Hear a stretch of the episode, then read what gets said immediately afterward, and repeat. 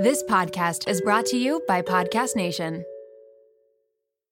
I can't believe I'm saying this. This episode is brought to you by LolaVie, an award winning hair care line by the one and only Jennifer Aniston. Why did Jennifer Aniston start a hair care company? Because she was tired of choosing between hair products that work and hair products that are actually good for us. But thanks to LolaVie, we never have to choose again. No silicones, no sulfates, parabens, or gluten, and of course, it's cruelty free and vegan. The glossing detangler and perfect conditioner are my personal favorites. Not only do they repair the look of damaged hair, but they also shield it from future harm. The first step to unlocking confidence in your dating life and your daily life is feeling confident about your hair. So unlock Jennifer Aniston approved hair at lolavie.com. And as listeners of Seeing Other People, you're getting an exclusive 15% off off of your entire order when you use code Seeing Other People at checkout. That's 15% off your entire order at L-O-L-A-V-I-E.com with promo code Seeing Other People. Please note you can only use one promo code per order and discounts can't be combined. After your purchase, they will ask you where you heard about them. Please, please, please support Seeing Other People and let them know that I sent you.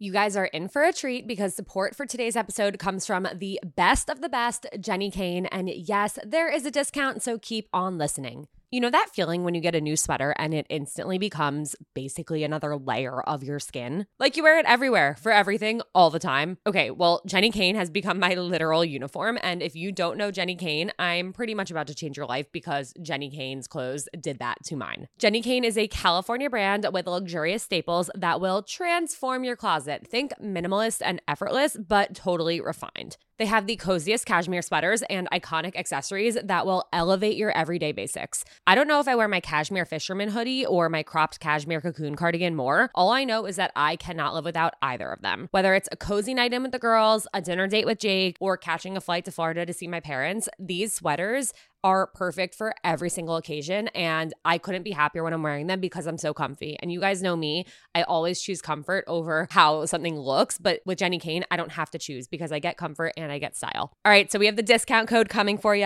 Find your new uniform at jennikayne.com. Seeing other people listeners get 15% off their first order when you use code SOP at checkout. That's 15% off your first order at J E N N I K A Y N E dot com, promo code SOP, S O P. Let getting dressed be one less thing to worry about. Hey guys, it's Alana, and welcome back to another episode of Seeing Other People.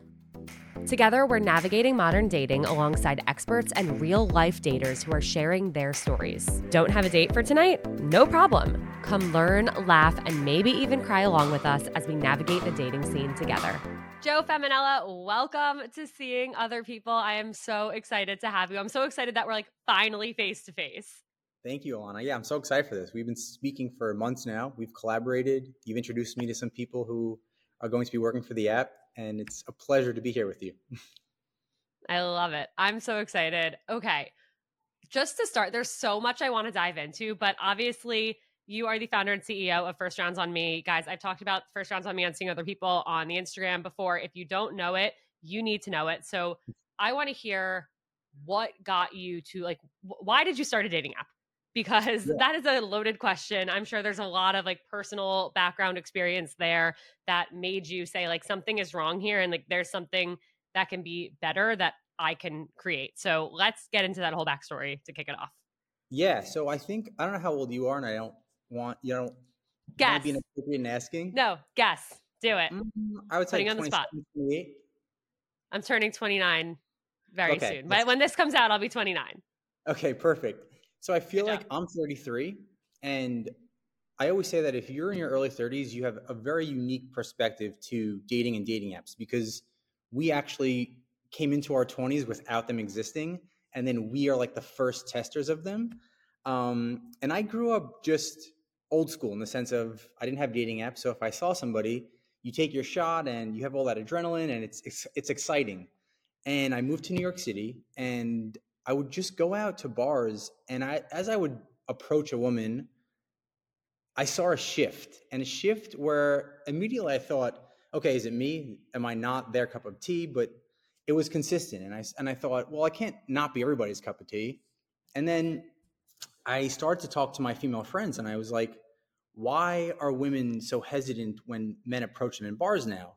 And she was just so honest. She said, yeah, I think it's more common for women to feel safe meeting on an app now. And, and to me, that blew my mind. I was like, wow, women prefer apps when when apps first came out, it was a stigma to meet on an app. It was like, wow, we're meeting on a dating app. Let's not tell anybody. Now it's okay. Let's. I prefer to meet on the app than in real life. So I was like, all right, this is fascinating. Let me go on to Hinge and see what it's like.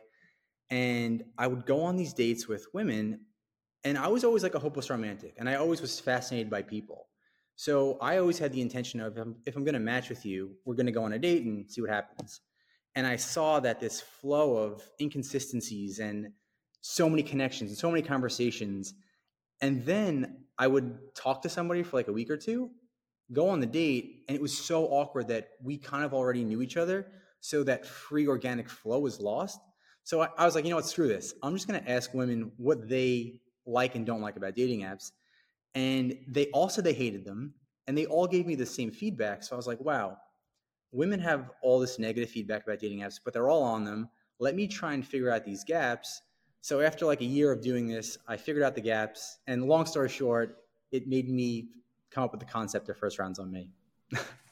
I have so many follow up questions. We're probably going yeah. to spend this entire episode with my follow up questions. So much, so much to talk about. so much. Okay. First, you were having these conversations with women you were going on dates with, like about dating and dating apps. So at first, like I said, the dates were me to hopefully find a partner. And then it just turned into our mutual disdain with dating apps. But then that turned into every date was disdain about dating apps. And then I kind of did it more for research than to find love. Um, mm-hmm. Not in a malicious way, but I was just like, let me just get these questions out over and over again and see if I can come up with some data.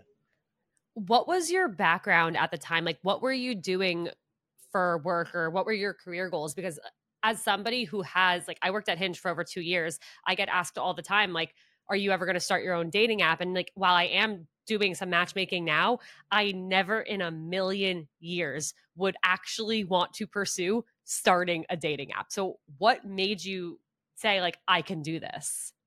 That's a so that's a great question, and I like to talk about entrepreneurial stuff as well, and I feel like it touches on both. So I had a finance background, and I thought I had my dream job in finance. I worked at a big bank on the trading floor. I wasn't an Ivy leaguer, but I was surrounded by all these Ivy leaguers, and I thought this is so cool. Like I I made it, and then I kind of figured out this isn't my passion, but if I could make it to this stage, you could kind of do anything you put your mind to. So mm-hmm. I was in bond trading, moved from bond trading to tech sales, and I did a 180, like gave up all my licenses. And I'm, I'm a big risk taker. So I feel like if you want to start an app or a company, you have to be a big risk taker. Definitely. So I went to tech sales. And while I was in tech sales, I had so much free time because it was like a lot of work from home. And again, I just realized I didn't know anything about tech, but I was succeeding in the tech sales world. So I just had this mindset of maybe starting an app is not as hard as people think. And then the pandemic happened, and I just started to formulate this idea in my head. And I literally took small increment, incremental steps, and then somehow it just turned into a beta app. And then it, people liked it, so I thought, okay, let me see if I could raise some money. And the investors liked it, and I hate to say like I pulled a Forrest Gump and fell into it, but I just feel starting the process and taking the big risks, it's not as difficult as people think to start an app or a company. Yeah, it's funny. I feel the same. Like I kind of do feel like I fell into this. On one hand, I it's something I became super passionate about. First it was about dating and talking about dating and then it was helping people with their dating lives and sharing my struggles. I never set out to create a podcast or this whole brand. It's just something that happened naturally because it's something that I was so passionate about and it was like all I could talk about and all I wanted to like focus on. So I definitely relate to that experience.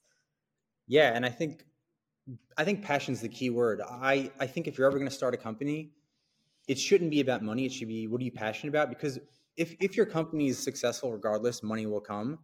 Um, and I think why I'm so fascinated with dating is because I'm so fascinated with helping people feel themselves and connect and be real and just like even if I didn't get paid that much or the app never got bought, I genuinely love helping people find love or just helping people talk to other people. It's really fascinating to me. Yeah, absolutely. Okay, so quick recap for those who don't know, what exactly is First Rounds on Me? What makes it different than other dating apps? Yeah. So as I said, based on this research of what women wanted, so I always like to say I led with with what, what women wanted first. So it's not a dating app made by this sleazy guy who's like, "This is what I want."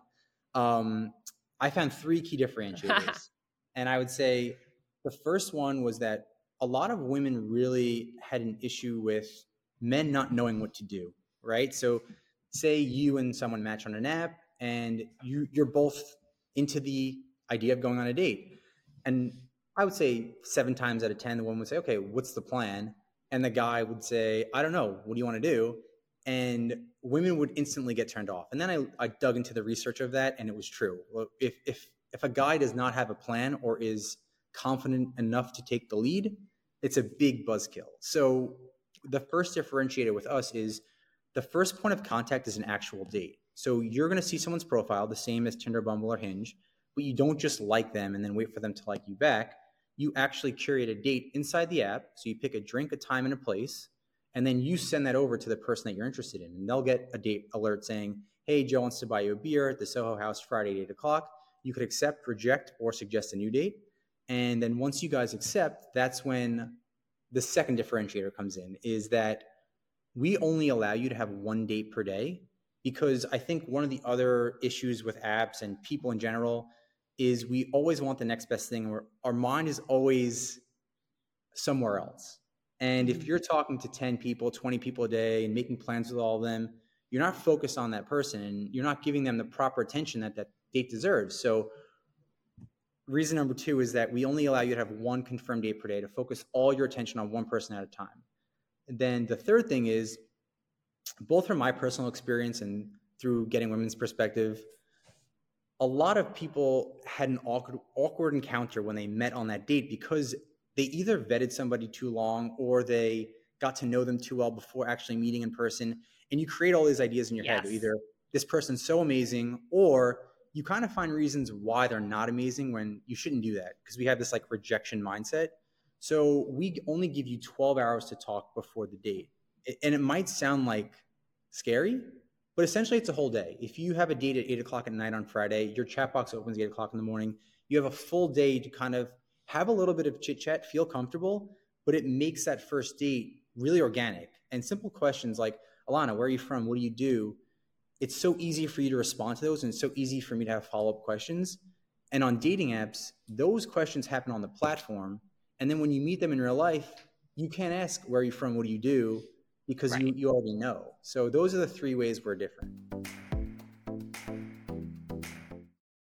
Shout out to Claritin for supporting this episode and providing us with samples. When I first started seeing other people, some of my closest friends and family could not believe it. Not because they didn't think I was capable of being a podcast host, but because I usually can't get through a sentence without sniffling. And during allergy season, forget about it. My seasonal allergies are debilitating, and my sinus congestion and pressure has always left me feeling so sick. But luckily, for those of us who live with the symptoms of allergies, we can live Claritin Clear with Claritin D. Designed for serious allergy sufferers, Claritin D has two powerful ingredients in just one pill that relieve your allergy symptoms and decongest your nose so you can breathe better. This double action combination of prescription strength allergy medicine and the best decongestant available relieves sneezing, a runny nose, itchy and watery eyes, an itchy nose and throat, and sinus congestion and pressure with ease. Claritin D has truly transformed my life. Not only can I breathe better and sleep better since taking Claritin D, but I also can get through the day so much smoother. I used to have to cancel plans because of how bad my allergies were. I'd go through a tissue box a week, sometimes more, and my eyes were always watery. But Claritin D's fast symptom relief starts working on allergies with nasal congestion in as little as 30 minutes, and it tackles nasal congestion caused by allergies or a cold and also relieves sinus congestion and pressure pressure due to allergies. It's truly the greatest thing I've ever come across. And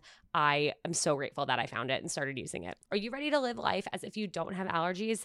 It's time to live Claritin Clear. Fast and powerful relief is just a quick trip away. Find Claritin D at the pharmacy counter. Ask for Claritin D at your local pharmacy counter. You don't even need a prescription. Go to Claritin.com right now so you can live Claritin Clear. Use as directed. Brave the uncomfortable.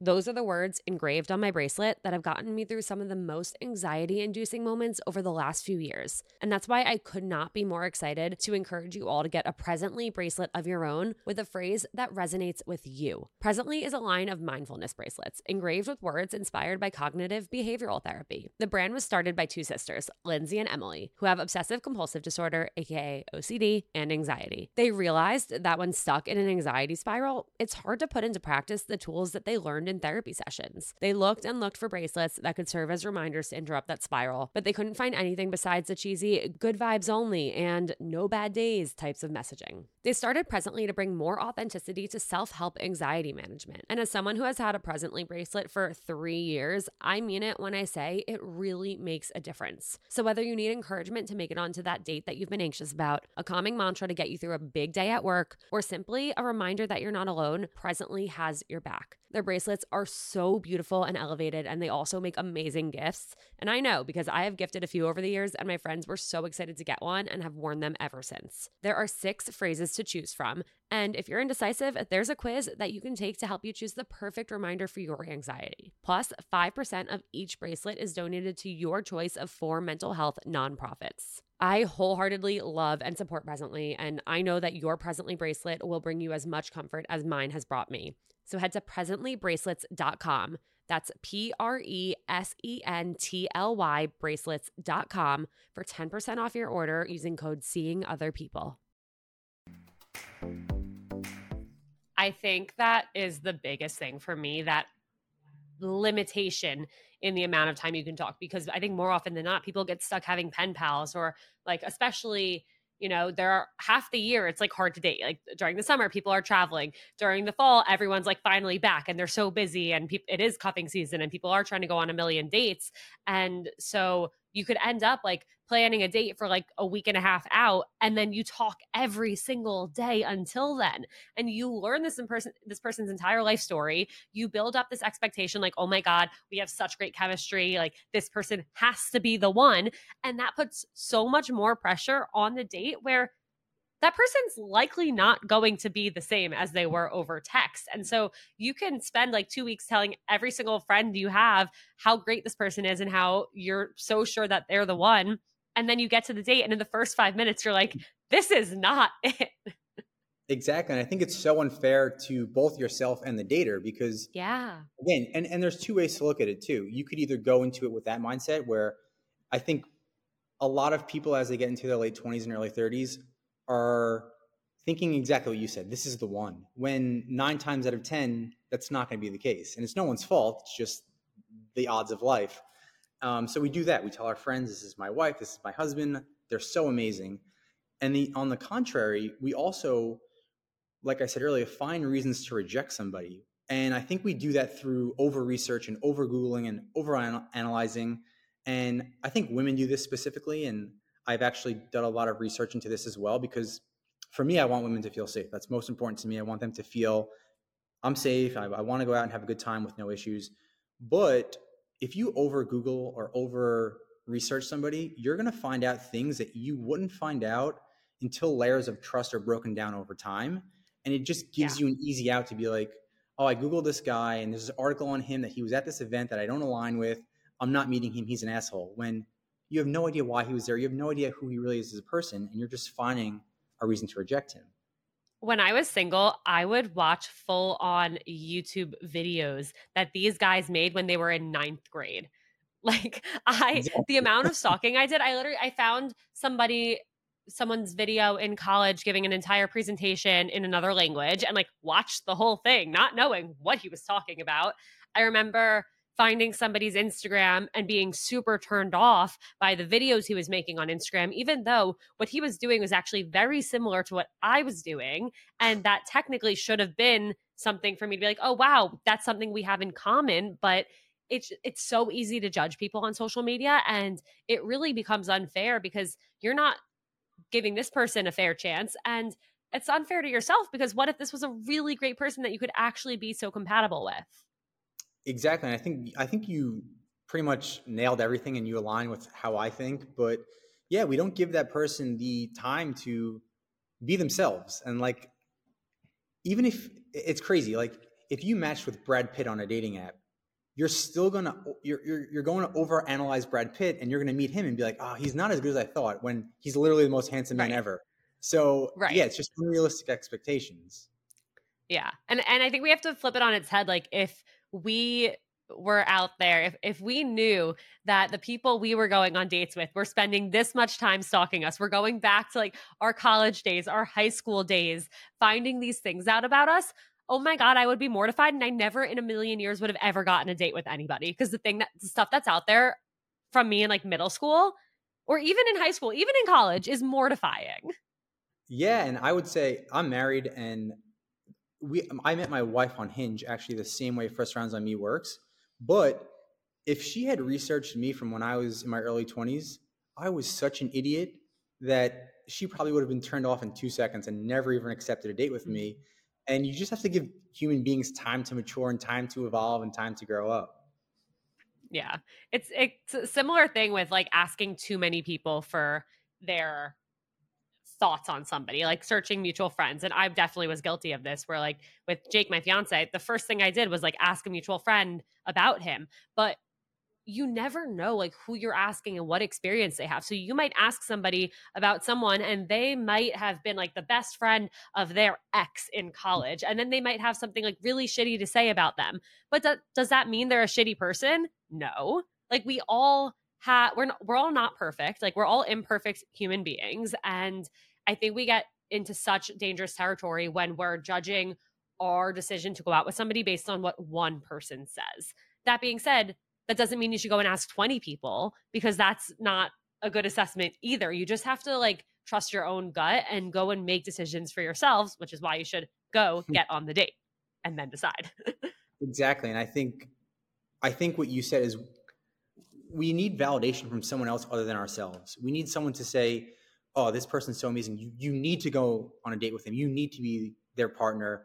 And we don't validate our own feelings. And I think that's when it gets sticky, especially when you're in a relationship, when you're engaged or you're married and you fight with your partner. I quickly learned don't tell other people and don't ask for their advice unless they're so close to you and want your best interest and are going to be so honest with you because you don't know what their angle is. You don't know yeah. if they have issues with their partner and they're and they're spilling that into your situation. Um, yeah, so I think just go on a date. And my baseline is if you're attracted to somebody and they treat you really nicely, you should pursue that for as long as you think something drastically changes. And I think we as human beings are so picky on I only want a guy who makes this much money. I only want a woman who um, has this attribute physically. And I think it's so stupid because you're never going to find the perfect person. Physicalities don't really make a huge difference in life. And we're just so programmed through social media to be like, we need the perfect person who makes the perfect amount of money, who doesn't bother me. And if I don't find that, I'm going to be single. right. And the second I find one ick, I'm out. It's crazy. I can't I have with a few friends yeah. of both sex of both sexes who have these these uh, uh, what are they called uh, deal breakers, and one of them one of them is monetary, where if a guy doesn't make this amount of money specifically, she won't even entertain him. And I have other guy friends who have physical attributes where if they don't have that physical attribute, they won't date them. And I'm like, that is that is just a tough way to be out in the world trying to really connect with somebody. It is. I mean, even in the matchmaking that I'm doing, I've I've talked to some really great people who are like, "Yeah, I only date brunettes." And I'm like, "Well, I have this amazing girl. She's a blonde. She's not actually blonde. She is actually brunette, but she dyes her hair blonde and she has every single other thing that you would want. But now I can't present her to you because you said you don't date blondes and you only date brunettes, and that is so sad." Yeah, and it's so funny because I think every guy thinks they have a physical type when they actually don't and when I first met Hannah, I thought, I don't know why or how she even knew this, that my type was short brunettes with curvy bodies. And Hannah is a tall blonde who's very skinny. And she would always hold it against me and say, I'm not your type. Why are you attracted to me? And I just said, because I'm an idiot and I thought I had a type, but I actually don't. Yeah. I'm attracted to who you are. Obviously, I think you're beautiful, but I'm just so attracted to you that it doesn't matter what your physical body looks like. It's just you as a person. Yeah, absolutely. Okay, we've talked a lot about getting to a first date and kind of what not to do before a first date. Hypothetically, let's say we get to the first date. I want to talk about do's and don'ts for first dates. What ways we can best approach first dates, how to have the right mindset for a first date. So, we talked about this idea of putting like the more time we spend talking to somebody, we build up this image of them in our mind. There's so much pressure how can we kind of go into a first date without that pressure of like this person has to be the one? Yeah so i would say go into a first date with the mentality of you're just enjoying a drink with a friend. Just you're simply just going enjoying a drink with another human being and all you want to do is just learn about them. Similar to like if i met you you're engaged i'm married. If i met you i would just be like alana tell me everything about yourself. I just want to get to know you as a person and I think that should be the baseline on a first date. And I think that's why a drink or a coffee date is the most ideal because it takes off that pressure. Because if you commit to, and I know a lot of people are like, I love activities for a first date, or I, I need to go to dinner. It sounds good in theory, but in my opinion, there's no easy outs. So I think you don't want to add layers of pressure. You don't want to add layers of anxiety. Go get a drink with somebody. It doesn't have to be alcoholic and just get to know them. And if it keeps going well, extend that for however long you want. And if it's not going well, you have such an easy out to say, hey, this was great getting a drink with you. I actually have plans tonight with my friends, but maybe we'll do this again sometime. So I think the do's and don'ts, that would be my first step into going into a date. Two things. One, is it okay to say, like, maybe we'll do this again sometime if you know that you don't want to do this again sometime? Raise your hand if you have dating anxiety.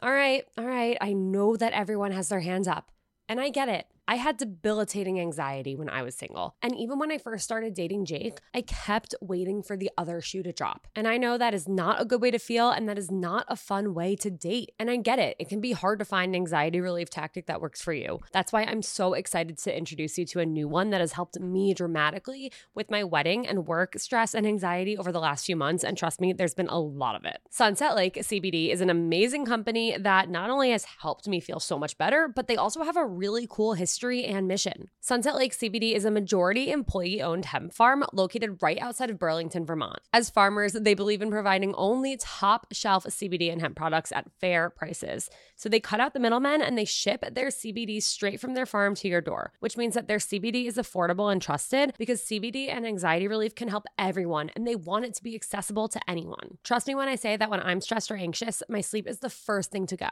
But despite everything I have going on right now, I've been taking a sleep gummy before bed bed, and my sleep scores on my Oura Ring have been through the roof. Plus, I'm finding myself relaxing more at night and being able to turn off my work brain and my anxiety with the help of their CBD gummy bears and reishi infused chews. Whether you want to sleep better, relax better, focus better, recover better, or anything in between, Sunset Lake CBD has something for everyone. So check them out today at sunsetlakecbd.com and use code SOP for 20% off your order. That's code SOP for 20% off. Farmer owned, Vermont grown Sunset Lake CBD.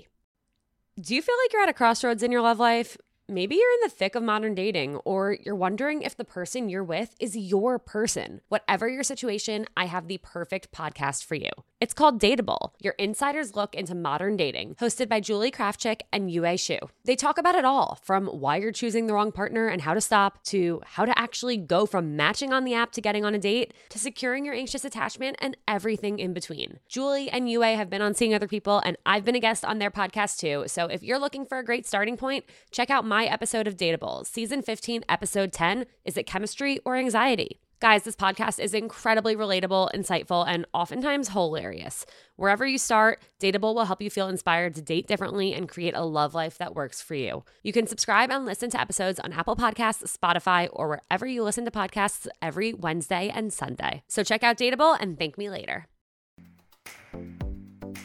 So I'm all about being forward, but I'm also not about being mean and too forward. So people say ghosting, right? And ghosting is so unique because if I went on a date with someone once, I'm not going to text them and, and say, hey, we had a drink. This was great. You're not my person. I don't think that we aligned. So I'm not going to date you anymore when we went on one date because it's, it's really awkward. And why would that person even care? I think that you should be honest, but I don't think it's bad to say, "Hey, I have to run," or you know, let me reevaluate the situation. Yeah. I mean, I appreciate people being forward and honest, but you you just don't know the other person on the side, and it can go south pretty quickly. That's yeah, my. You never know how somebody's going to react. I, I agree. I mean, I don't think I've ever, in my singlehood, I don't think I ever like left a date a early, like cut it off early, or b like said this was nice, but I'm not into you. Like I don't think I ever said that. And I specifically remember one date is coming to mind where I knew right from the start that I was not into it. Um, and it ended up being like a two and a half hour long drink date. Like I couldn't, I couldn't get it to end. And when it did end, he like wanted to walk me home, and I like let him walk me halfway home. And then he was like, "I'd love to like see you again. Like let's do this again." And I was like, "Yeah, we'll plan something." And like I just didn't know how to put like let this person down easy, and I was so afraid to be confrontational in that way because I didn't want to hurt his feelings. Like there was nothing wrong with him. He was really nice. I just was not into him, but I could not get myself to be honest about how I was feeling until he texted me asking for another date and I had to say like I the connection's not there for me. But I think that's perfect. I think that is Yeah. the most mature easiest way to handle it from both sides because like you said if in your head if you never wanted to see him again and you told him that on the spot you just don't know how specifically a guy's going to react he might get so angry and you don't want to feel unsafe and he might get offended and he might say nasty things to you or he might look at you and say i actually don't like you either and Right. make the whole you're like, situation "Oh, awkward. Oh my god. yeah. yeah. so I think yeah, just be kind, and you always know in the back of your mind how you feel. And when they reach out, because they will if they like you, you just say exactly what you said. I think I think that's how I would receive it perfectly. But yeah, forwardness can be tough sometimes. As someone who went on a lot of dates, how do you think somebody can make the most out of a first date if they get into that situation where they show up and they immediately know they're not feeling it? How can they still get something out of the experience? yeah. So even for me personally, I don't know about you. Every date that I went on and I met somebody in person, I learned so much. I learned what I don't want. I learned what I do want. I learned what I can do better. I learned how to communicate. I learned new things about them, even if I wasn't physically or emotionally connected to them.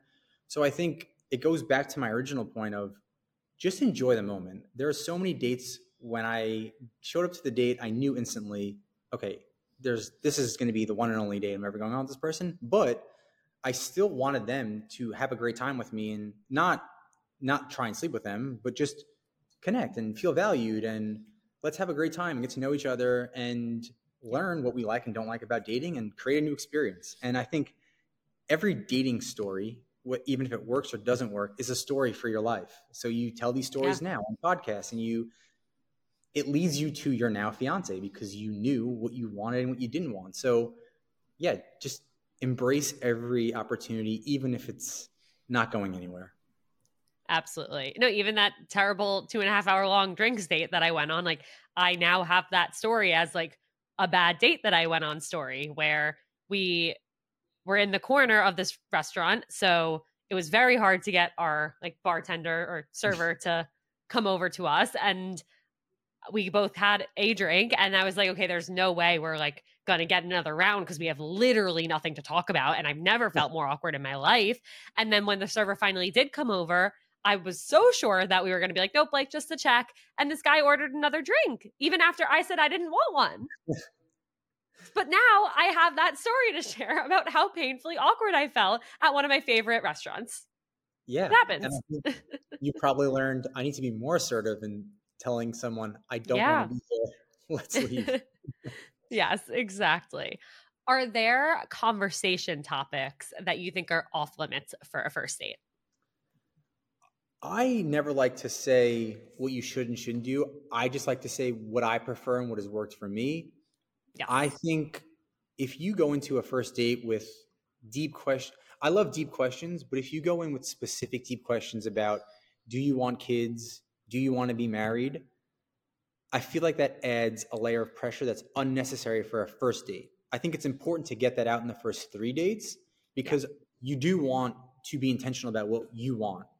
But when you come into a first date and say, "Do you want kids?" and your your date is now based on that guy's response because if the guy or the girl say, "No, I don't," and you do want kids, in your mind you're already like, "Well, this is going nowhere because I asked this question."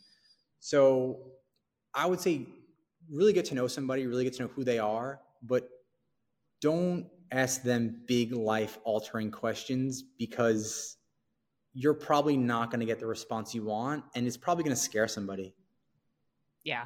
What are the types of deep questions that you did ask when you were dating? Um well, when when Hannah and I went on our first date, we just talked about how we viewed the world. Like what what are we passionate about? What what makes us tick? What what our childhood experiences were like. Um, she was from Australia, so I had so many questions about Australia. I have an Italian background, so she had so many background uh, questions about my background. And I think it's just getting to know why someone ticks and what makes them excited about life and what they think about life. You know, there's so many questions to ask about, you know, how do you think we got here in the universe? And it might overlap into religion, which I don't think is that important on a first date either, but just feeling somebody out and getting to know what makes them tick is really cool. Yeah, I love that. I'm curious in terms of you and Hannah and your first like few dates or your early dating experiences or just your first date, was there anything that was less like traditional that you guys did or anything that came up there where like with somebody else you wouldn't have been into it but because it was her and you were into her you were like yes Oh yeah, I mean, the first second I initiated a date with her, she said, "Okay, I'm a vegan, so we have to go to a vegan restaurant." And maybe in my younger years, being a stupid young man, I would have said, "I'm not going out with a vegan because I don't eat or think that way." But I thought, "Wow, she's so cool, and why not try something new?" And again, that's it's not something so serious, but it is a pretty big. No, but it, a lot of people would write somebody off for something like that. Yeah, and to date a vegan or to even you know go to a vegan restaurant, it is a big step for a first date. And again, it's something that it, it brought up a lot of conversations about why she's a vegan and you know tell yeah. me tell me the reasoning behind this.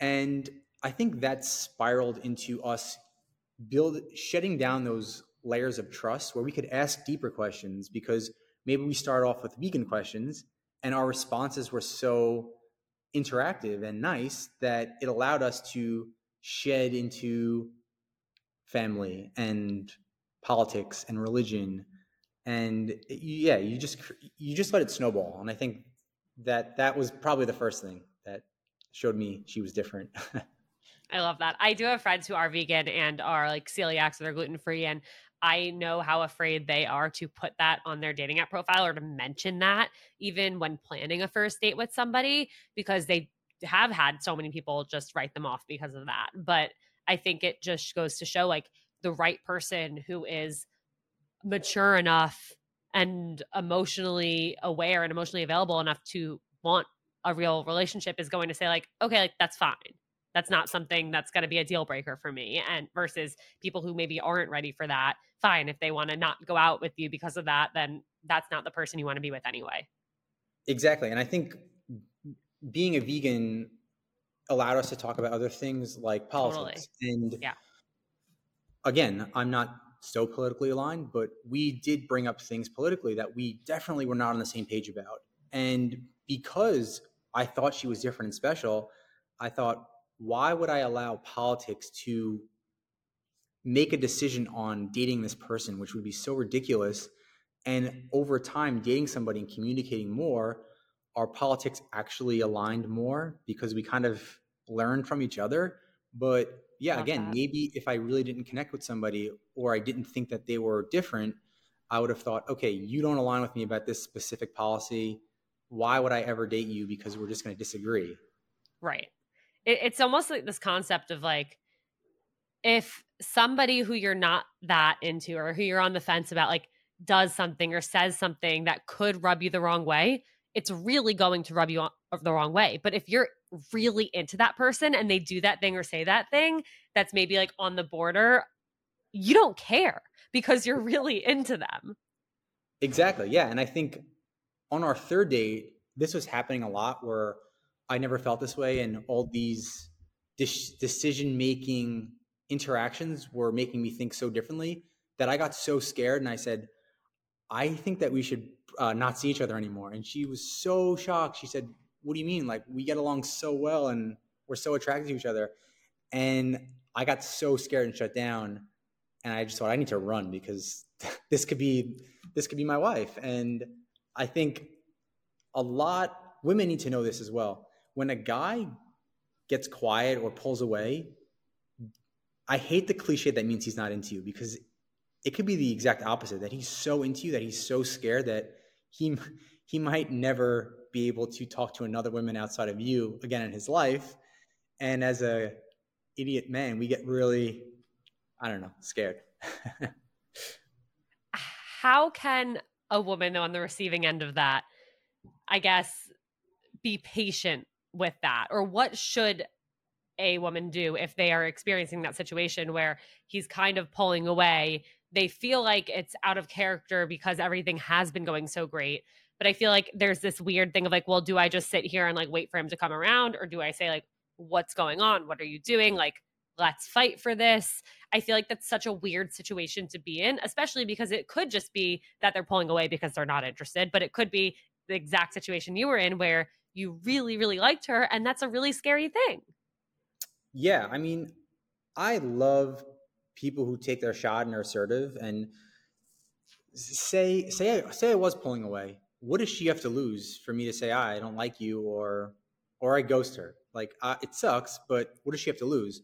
But also, uh, I know this is another cliche, but I think women are so much more mature and emotionally intelligent than men. That if you take a hold of the situation and just literally make it so mature, where you call them up or text them and say, hey, I know we've had a great time, but I feel like you're pulling away, which is fine, but can you just give me more context into why, just so I'm not confused? Because I feel like we have a really good respect for each other. So maybe you could help me understand the situation. And I think being so mature, it gives the man no other option than to be honest. And that's what happened with me. She was so mature. She sat me down and she said, What do you mean that you don't want to see me anymore? Like, why? And she was so mature about it. I, I didn't know what to do. I said, okay, honestly, this is why. And she just took control of the situation and said, we can go whatever speed you want. I just really like you. And, you know, I wanted to lay all my cards out there. So you take it or leave it. And I was so sh- shocked. I said, this is such a powerful woman. I can not give up on this. So I think that would be my, my feedback my face hurts from smiling. I love that story so much. And I think that's like such good advice, guys. Like, write this down, like, take notes, like, send this to a friend who needs to hear it right now because I think that's really, really wise. And just going back to the concept of you have nothing to lose. Either they're pulling away because they're gone, you may as well get your answer, or they're pulling away because they're scared. That's an that's something you want to know. That's so that you know you can do something about it and not lose this amazing connection. Yeah, and I think I think there's a stereotype of a woman being needy or crazy when she's like, text me, text me, text me. And I think if you approach it the right way, you could look so powerful and good. And there's only so many outcomes that could happen. And you're always in control of the situation. And I think, yeah, there yeah. those stereotypes don't really exist. But just if a guy doesn't get back to you, just screw him. It's his loss, really. Yeah and pick up the phone if you're going to confront somebody about something serious. Pick up the phone. Don't do it over text. um, okay. I have some listener questions. I think people would love your insight on this. People also, I there's nothing the seeing other people family loves more than a guy's perspective. So really happy to have you here to help with these. Um, first one, in terms of dating app photos, do you guys prefer natural looking photos or photos with makeup? Yeah. So th- again, this is my preference. I can't speak for all men. Um, I personally prefer natural beauty, and that doesn't mean no makeup because I feel like when a woman puts makeup on, it, it elevates her, and it's like a man putting a suit on, where it elevates us, and we feel more confident. So I do like a little bit of makeup, but as natural as possible. But th- th- you get five, six photos in a dating app, right? So I feel like there's so many good ways to mix and match. And I think having a photo of you in a nice gown or in a nice dress with makeup on is great, but then also a photo with you maybe doing something athletic or something fitness wise where you don't have makeup on and it's just the natural you because you don't want surprises. I think both sexes don't want surprises on a first date. And yeah, that's also why I'm ne- I'm never really shallow, but you should show your whole appearance. And I don't mean a woman or a man showing their abs or their bikini photos, but you should show who you really are. You should have a full length picture to show how tall you are, to show how physically you present because you just don't want surprises on a first date.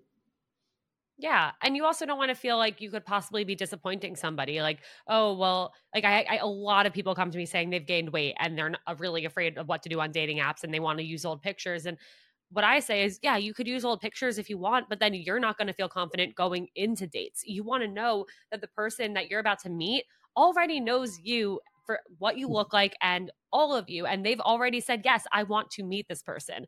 Otherwise you're going to be so self-conscious that you're not going to even be able to like focus on the date or enjoy being there because you're going to be so worried of like does this person think i'm catfishing them? Like did they notice the weight gain? Like are they disappointed? You want to go in confident that this person has chosen to go on a date with you because of who you are and again anybody who doesn't want that because you gained 20 pounds like bye see ya. Don't need you. Yeah i think that's the best advice for anyone meeting somebody else in life. Be your real self because like you said they're going they want to go on a date with you. They don't want to go out on a date with the best version of you or the fakest version of you. And a lot of people on dating apps present themselves the way they think the other person wants them to be instead of just being who they are. And i think yeah. exactly what you said makes the most sense be who you are to the core because whoever wants to go on a date with you is wants to wants to go on a date with you and it makes you confident to just be you. So I think that is the best advice. Absolutely. How important is confidence in dating? I recently had a guy tell me that it was unattractive that I wasn't confident. So for me, that is the thing I'm most attracted to is confidence. And it's tough because a lot of people have past trauma and past situations in life that pulls away from their confidence. Um, but I do think it's on the person to build themselves back up because if you're meeting somebody who's not the most confident, you feel like there's some self job or self work for you to help them be more confident, which you don't want to go into dating somebody with that perspective. Um, yeah, and I think people think confidence is based off of how much money they make or how they look when it's not true. I, I think the most confident people ha- come from all walks of life. They could have the shittiest job, they could be the shortest, they could be the biggest, but having that confidence is so powerful and so attractive. And I think try and find your inner self to be confident, but don't look to social media or look to celebrities to think that that's what confidence looks like. Yeah, I agree. And I, I think, yes, confidence can be a really, really difficult thing to gain to learn how to do. But I think it really just comes down to knowing who you are and really accepting yourself. Because once you accept yourself for who you are, you can be so confident about who you are. Like you'll know that this is who I am, like take me or leave me. And I think that will kind of inspire the rest of that confident energy to come out. Yeah. And I don't know how old your user, your audience is, but and I don't like to be the old statesman who tells younger people what to do, but if you're in your 20s, don't feel pressure and don't be upset that you're not the most confident because your 20s is built for you to find out who you really are, whether it's a career, yeah. whether it's dating, whether it's confidence. And as you get later into your 20s, you really figure out who you are. And that's why a lot of people, when they're 29, 30, they're like, if people don't want to hang out with me or don't want to be my friend, I don't care because this is me and this is what I want to do. And that's everything in life. And I think as you get into your early 30s, that's when you'll be your most confident. So just don't feel too much pressure. yeah. What is the easiest way to tell if a guy that you've been dating is really into you or is just looking to hook up? I mean, I feel like women should know this pretty easily. And there's so many ways to look at it. Obvi- the obvious ones are the, the dates that he's throwing out at you or the times of meeting. Um, yeah, and I think your example of your date with a guy eh, ordering another round of drinks, to me, I didn't want to say it in the moment, but it seemed to me he knew there was, well, you knew there was no connection. So why would you stay on the date? But it seemed he was just kind of trying to get a little drunker with you to see if something could happen. So mm-hmm. I feel mm-hmm. like read the room and pay deep attention to the questions being asked and the plans being made. Also, if you want a guy to be a booty call, then I guess that's good, but make it intention make your intentions heard where you're saying, Hey, I want to meet you at eight o'clock on a Friday night. This is the plan. Or you haven't asked me any questions about myself. Why do you keep asking me what I'm wearing or um, stupid questions? I feel like, yeah, I feel like it's pretty easy to gauge that. Do you think it would be received well for this person to straight up say, like, here's what I'm looking for. What are you looking for? Or if, do you think in that case, if the person is just looking to hook up, they would lie about it to continue getting that? I think letting it known as soon as possible is great because again especially men in their early 20s living in new york city there is a part of us that not disrespectfully but is looking to just have fun. And you as the woman if you're not looking for that if you say that up front or pretty quickly it at least allows us to look in the mirror and say okay let me not be inappropriate. Let me understand that she's not looking for a booty call let me respect her and change the way I'm talking to her. So I think there's no downside to saying that. Yeah, agreed. if a guy says that he doesn't want a relationship early on, do you think he would ever change his mind? I think that if a guy says that, it means he either doesn't want a relationship with you or he's just I guess being honest, so why would you want why why would you want to change somebody's mind into being in a relationship with you? It goes back to our point earlier. Don't force or push somebody to be in a relationship with you. You should want somebody who wants to be with you. And again, if you if you're dating them and things start to go off the rails or there's issues, then you could start to have that communication and try and figure it out. But if you're going into it on a first date or a second date and he says, I don't want a relationship, either he doesn't want it with you or why would you want to push him down that road because yeah. then you're you're always going to be craving for his approval which you should not want yeah and from personal experience the uh probably 27 times i did try and say and change their mind they're not going to change their mind so walk away with some dignity while you still have it. I made the mistake for all of us too many times. So, like, please spare yourself. don't say, don't try and convince them. Um, oops. Okay. Last question. My favorite question to ask What is the best piece of dating or relationship advice you've ever received? Uh, that you need to not expect somebody to love you the way that you love them because i think when we when we love somebody some type of way and they don't reciprocate that exact type of way we think they don't love us or that they're doing something wrong but they just love us in a different way. And I think that's when love languages comes into play and communication. Like communication is so key. But yeah, if, if you make your spouse dinner and that's your way of showing her that you love her and she doesn't do that for you, it doesn't mean that she doesn't love you. She just doesn't like cooking you dinner. She likes showing you love in other ways. And I think understanding that and communicating that to each other is the key to success, in my opinion. I've never heard that. And I love it so much. And it makes so much sense. So thank you for sharing that. I really, really love that. Of course. Joe Feminella, thank you for being here. Where can everybody find you? Where can everybody find First Rounds on Me? Shout out, all that good stuff. Yeah, so thank you for having me. This was great. Um, you are doing such an amazing job with dating podcasts and spreading the genuine, intentional way and mature way of people to date. So I really love being a part of your collaborations and working with your audience. Um, I could be found first rounds on Joe on Instagram, And then our app is First Rounds on Me. And then on the App Store, it is F R O M E, from or First Rounds on Me, Android and iOS. Amazing. You guys have to check it out. I will have all of that linked in the show notes. Joe, thank you again for being here. You guys, thank you for listening. Send this episode to a friend, send it to the group chat, share it on your story, tag us, and I will talk to you guys next time.